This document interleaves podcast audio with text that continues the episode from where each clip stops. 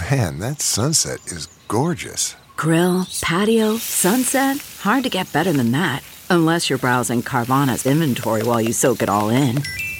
Oh, burger time. So sit back, get comfortable. Carvana's got thousands of cars under $20,000 just waiting for you. I could stay here forever. Carvana, where car buying meets comfort, meets convenience. Download the app or visit Carvana.com today.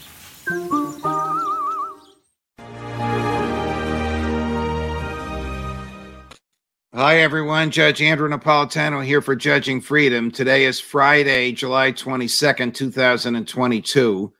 It's about 12:35 in the afternoon here on a hot and sweltering east coast uh, of the United States. I just wanted to um, make sure that all of you were aware of two events this week, one of which made the front pages and the top of the fold, and the other of which didn't. The event that made the top of the fold was the wife of the president of Ukraine, Mrs. Zelensky, addressing uh, Congress. Now, she didn't address them from the House chamber, but from another large auditorium that they have in the Capitol uh, complex. But most members of Congress were there. And she wasn't there to shake people's hands or glad hand with them or pat them on the back. She was there to ask for guns and weapons and ammunition. This happened on Thursday of this week. The day before, the Secretary of the Air Force, Frank Kendall, and the Air Force Chief of Staff, General Charles Brown, this is the one that did not make headlines, spoke at a security conference in Washington, D.C., at which they both said, in effect, we're willing to think about giving the Ukraine military whatever they want. And the hint was that we would be sending American fighter jets there with American pilots not to fly the fighter jets, but to teach the Ukraine pilots how to use them. This is not something that can be done uh, overnight. But this, if it happens, introduces another level of American involvement in this war, a very, very dangerous level. We already know, those of you who uh, watched my interview uh, with Phil Giraldi this week, we already know that when the president of the United States was in Poland two weeks ago and was addressing uh, American soldiers, he said words to the effect of, You're going to be in Ukraine, and some of you have been there already. They probably have been there without uniforms on. If they were there with uniforms on, I think the press would have gotten wind of it. But without uniforms on, of course, is extremely dangerous to them because they lose the protection of the Geneva Conventions. If you don't have a uniform on with a, a recognizable insignia on the shoulder, identifying you as a member of the military uh, of a, a, sovereign nation, you lose the protection of the Geneva Convention and you can be executed summarily, that is, without a trial, as a spy.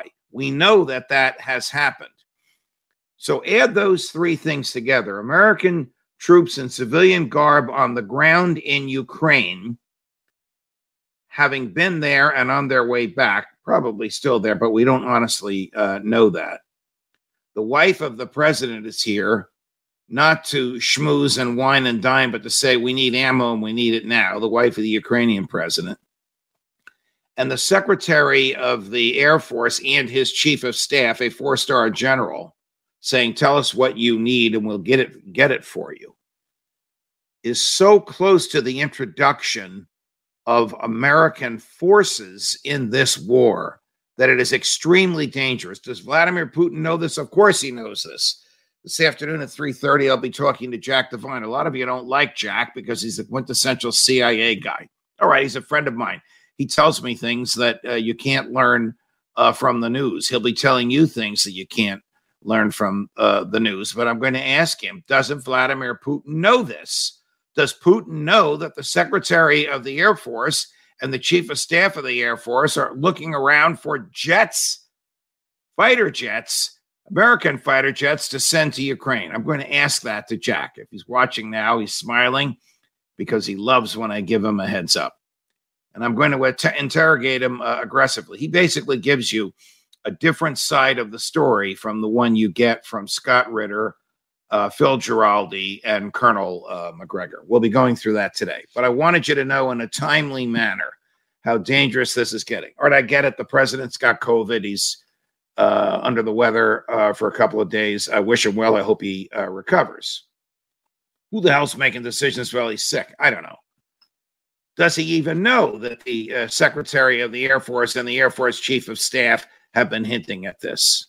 My friends, this is going to get worse before it gets better.